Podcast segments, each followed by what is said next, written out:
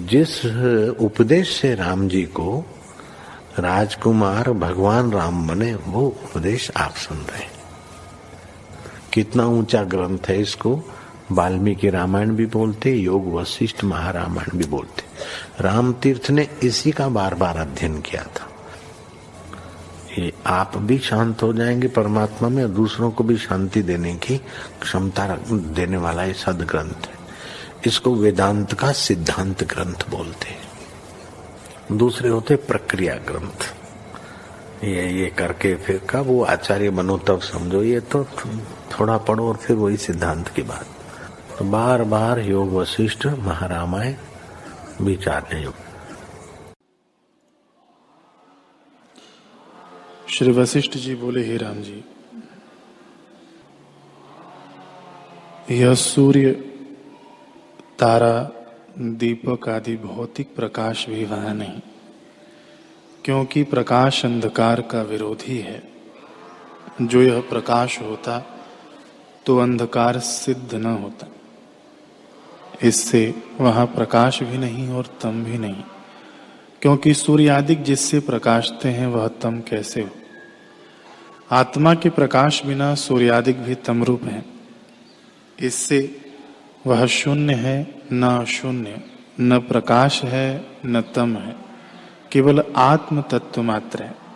जैसे थम्ब में पुतलियाँ कुछ है नहीं, वैसे ही आत्मा में जगत कुछ हुआ नहीं। जैसे बेली और बेली की मज्जा में कुछ भेद नहीं, वैसे ही आत्मा और जगत में कुछ भेद नहीं। और जैसे जल और तरंग में मृतिका और घट में कुछ भेद नहीं, वैसे ही ब्रह्म और जगत में कुछ भेद नहीं, नाम मात्र भेद है। हे राम जी, जल और मृतिका का जो दृष्टांत दिया है, ऐसा भी आत्मा में नहीं। जैसे जल में तरंग होता है और मृतिका में घट होता है, सो भी परिणाम रूप होता है। आत्मा में जगत भान नहीं है, और जो मानसिक है तो आकाश रूप है। इससे जगत कुछ भिन्न नहीं और रूप अवलोक मनस्कार जो कुछ भासता है वह सब आकाश रूप आत्मतत्व ही चित्त के फुरने से जगत रूप हो भासती है। जगत कुछ दूसरी वस्तु नहीं। ओम श्री सदगुरु परमात्मा ने नम। निर्वाण प्रकरण सर्ग छिहत्तर। कुंभज बोले, हे राजन, यह संसार भावना मात्र है। जैसी भावना होती है, वैसा ही यह दिखता है। जिसकी भावना विश्व में अमृत की होती है, उसे विष भी अमृत हो जाता है। और जिसकी भावना अमृत में विष की होती है, उसे अमृत भी विष हो जाता है। अतः संसार भावना मात्र है।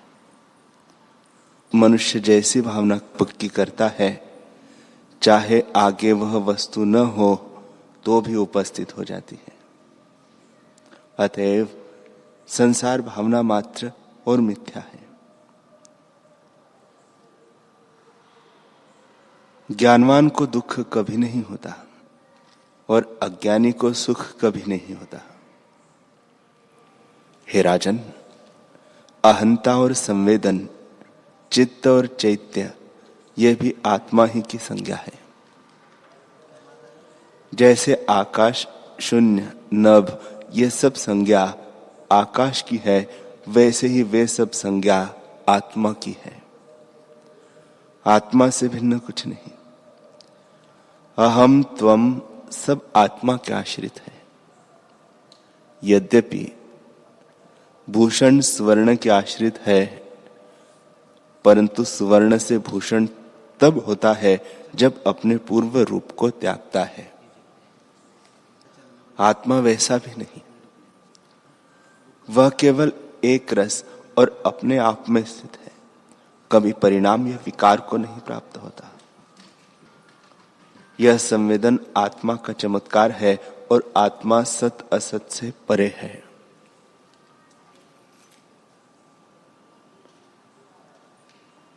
जो कुछ दृश्य है वह आत्मा में नहीं, चित्त ने रचा है, अतएव आत्मा से परे है। हे राजन, वह कारण कार्य किसका हो? कारण कार्य तब होता है जब दृश्य होता है। जब आत्मा किसी का विषय नहीं, तब कारण कार्य किसका हो? विश्व के आदि में भी आत्मा है। अंत में भी आत्मा है और मध्य में भी आत्मा ही है। जो कुछ और भाषित होता है, वह ब्रह्मात्र है। जैसे आकाश में जो घर, मंडल और पूर्व दिखते हैं, उसका आदि भी आकाश है, अंत भी आकाश है और मध्य में भी आकाश है और वे सब मिथ्या है। जैसे अग्नि, नाना आकार प्रकार में देख पड़ती है और वे सब आकार मिथ्या है, एक अग्नि ही है। वैसे सबके आदि मध्य और अंत में एक आत्मा ही सार है।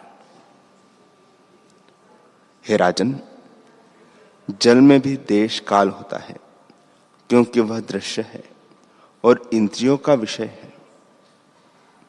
जैसे यह तरंग अमुक स्थान से उठा और अमुक स्थान में लीन हुआ। यह स्थान देश हुआ और उपज कर इतने काल तक रहा, यह काल हुआ।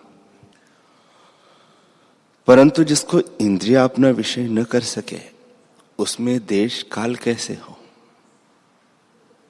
राजा बोले, हे भगवान, अब मैंने भली प्रकार जान लिया है कि आत्मा चिन्मात्र है, तथा ज्ञान इंद्रियों और कर्म इंद्रियों से परे है। देश, काल और इंद्रिया मन से जानी जाती है कि अमुक देश है और अमुक काल है। पर जहाँ इंद्रिया और मन ही नहीं, वह देश, काल कहाँ हो? कुंभज बोले, हे राजन, जो तुमने ऐसा जाना तो तुम जागे हो। आत्मा, देश, काल, आत्मा में देश, काल कोई नहीं। यह जीव मन और इंद्रियों से जानता है कि यह देश है और यह काल है। जो इनसे रहित होकर देखे तो आत्मा ही दिखे, और जो इन सहित दिखे तो संसार ही दिखे। हे राजन, इनसे रहित होकर देखो। तुम में कुछ संसार न रहे कि अमुक प्रश्न किया और अब अमुक प्रश्न करो।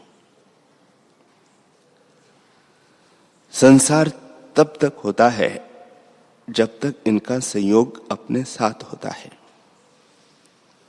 हे राजन,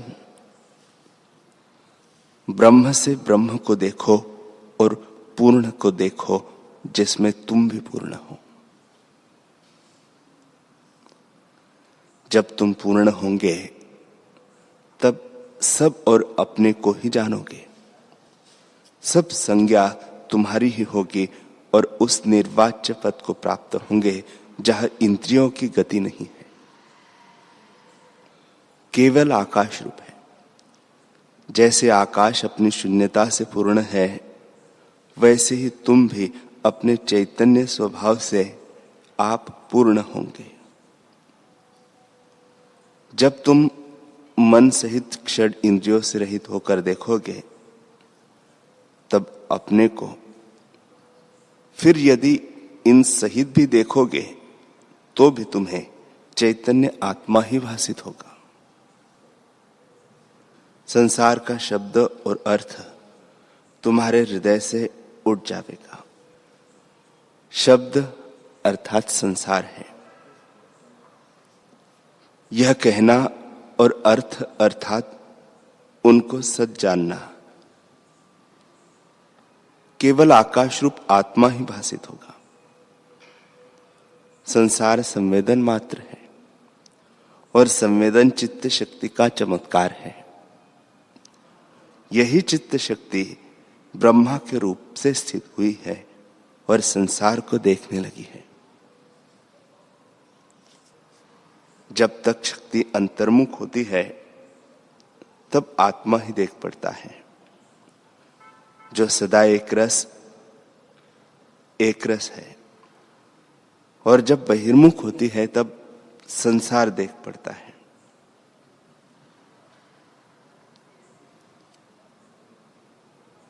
जीव जैसी भावना करता है, वैसा ही आगे दिखता है।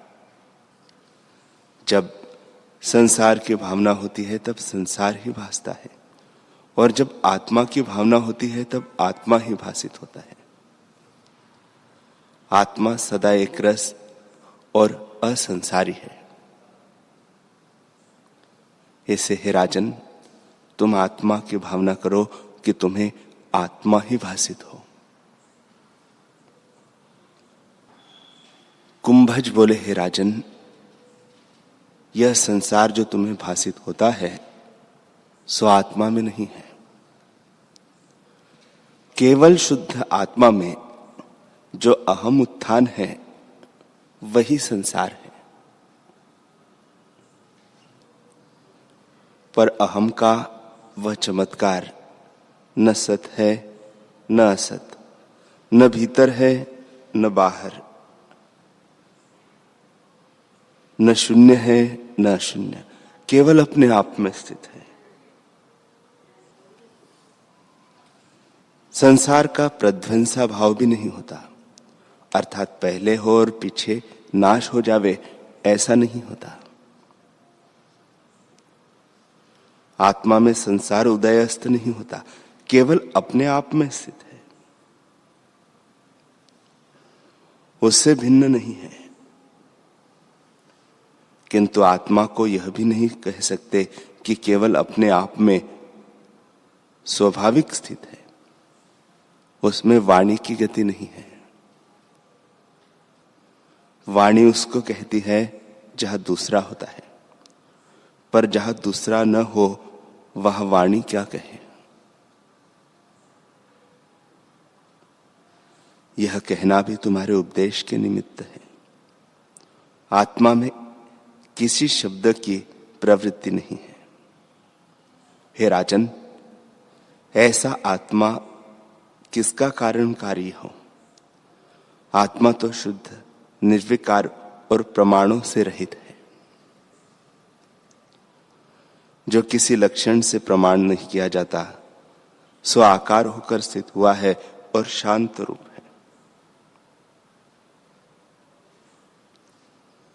हे राजन ऐसा आत्मा किसका कारण कार्य हो? कारण कार्य तब होता है जब प्रथम कारण परिणाम और क्षोभ को प्राप्त होता है। परंतु आत्मा तो शांत रूप है। और कारण तब हो जब क्रिया से कार्य को उत्पन्न करे। पर आत्मा तो अक्रिय, अर्थात क्रिया से रहित है। कारण को कार्य से जाना जाता है। पर आत्मा चिन्ह से रहित है और प्रमाणों का विषय नहीं। ऐसे आत्मा किसी का कारण कार्य नहीं है। आत्मा को कारण कार्य मानने से मुझे आश्चर्य होता है। हे राजन जो वस्तु उपजती है, वह नष्ट भी होती है। और जो नष्ट होती है, वह उपजती भी है। पर आत्मा सबका आदि, अजन्मा और निर्विकार है। उसमें तुम तुम स्थित हो, जैसे तुम्हारा सारा संसार निवृत्त हो जाए। यह संसार अज्ञान से भाषित होता है। जब तुम स्वरूप में स्थित होकर देखोगे, तब न भाषित होगा। और ऐसे भी न भाषित होगा कि आगे था, अब निवृत्त हुआ है। तब तो एक रफ्स आत्मा ही दिखेगा, और जीव केवल शून्य आकाश हो जाएगा। संसार से रहित होने को शून्य कहते हैं। चैतन्य रूप नाना होकर भी वही है और एक भी वही है। शून्य और शून्य से रहित भी वही है। द्वैत रूप भी वही है और अद्वैत रूप भी वही है, ऐसा भाषित होगा।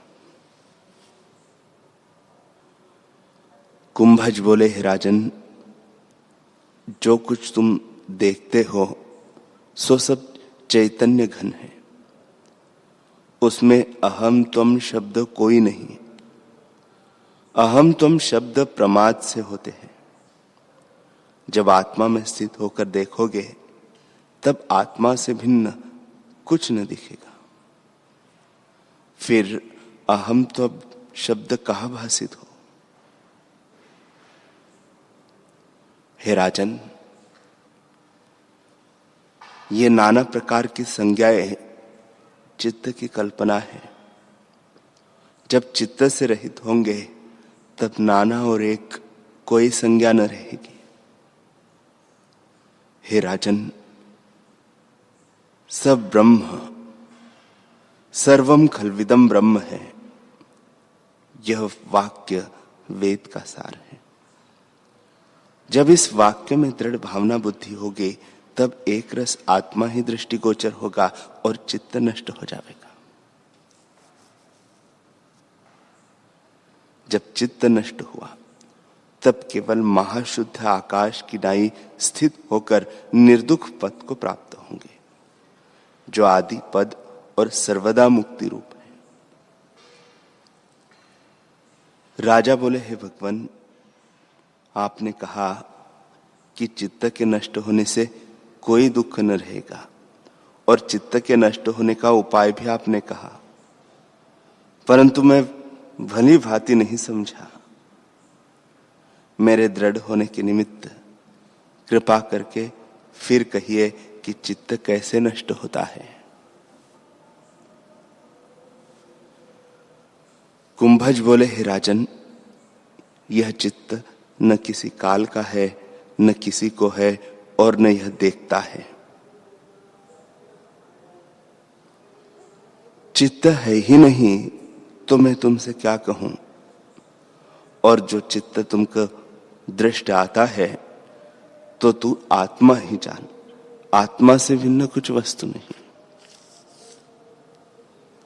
हे राजन, महासर्ग के आदि और अंत में कोई सृष्टि नहीं, केवल आत्मा है, और आत्मा में कुछ नहीं कह सकते। मैंने तुम्हारे जानने के निमित्त ऐसा कहा है। मध्य में जो कुछ दृष्टिगत होता है, वह अज्ञानी की दृष्टि है। आत्मा में कोई सृष्टि नहीं है। आत्मा किसी का उपादान कारण या निमित्त कारण भी नहीं है, क्योंकि वह अच्युत है, परिणाम को नहीं प्राप्त होता। उपादान भी परिणाम से होता है। आत्मा शुद्ध, निराकार, आकाश रूप है। तब वह कारण कार्य किसका हो? चित्त भी वासना रूप है और वासना तब होती है जब कोई वस्तु होती है।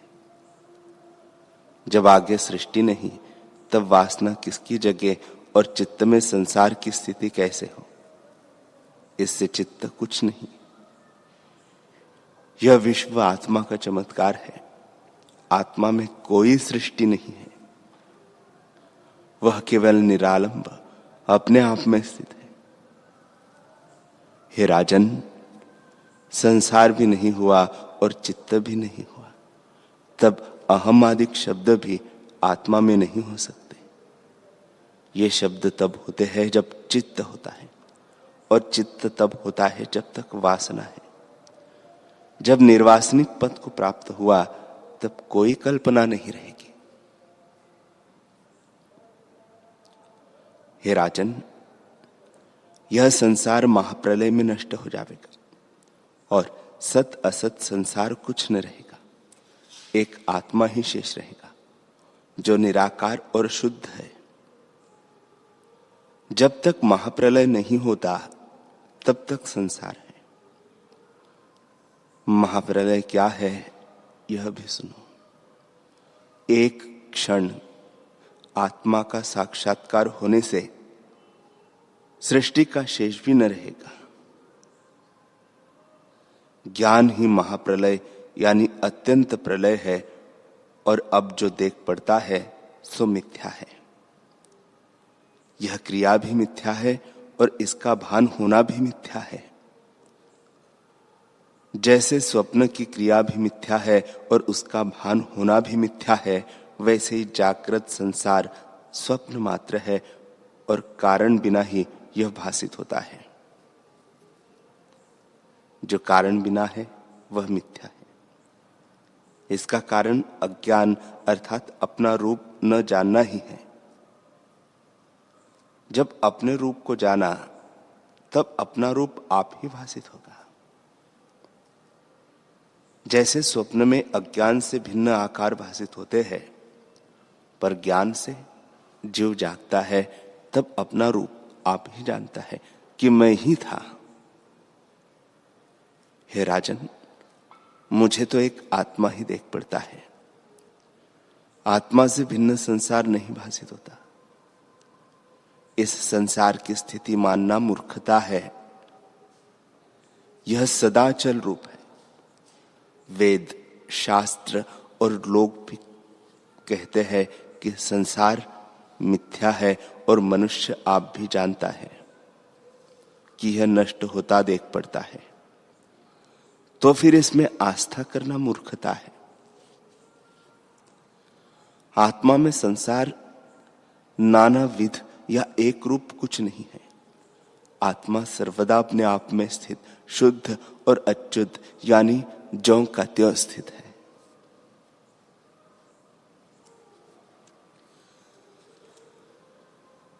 हरि ओ।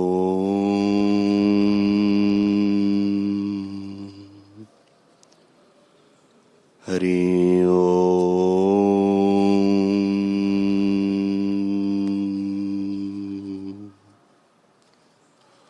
ॐ सहनावतु सहनो भुनक्तु सह वीर्यं करवावहे तेजस्विनावधीतमस्तु मा विद्विषावहे। ओम शांति ही शांति ही शांति। ही श्री सद्गुरुदेव भगवान की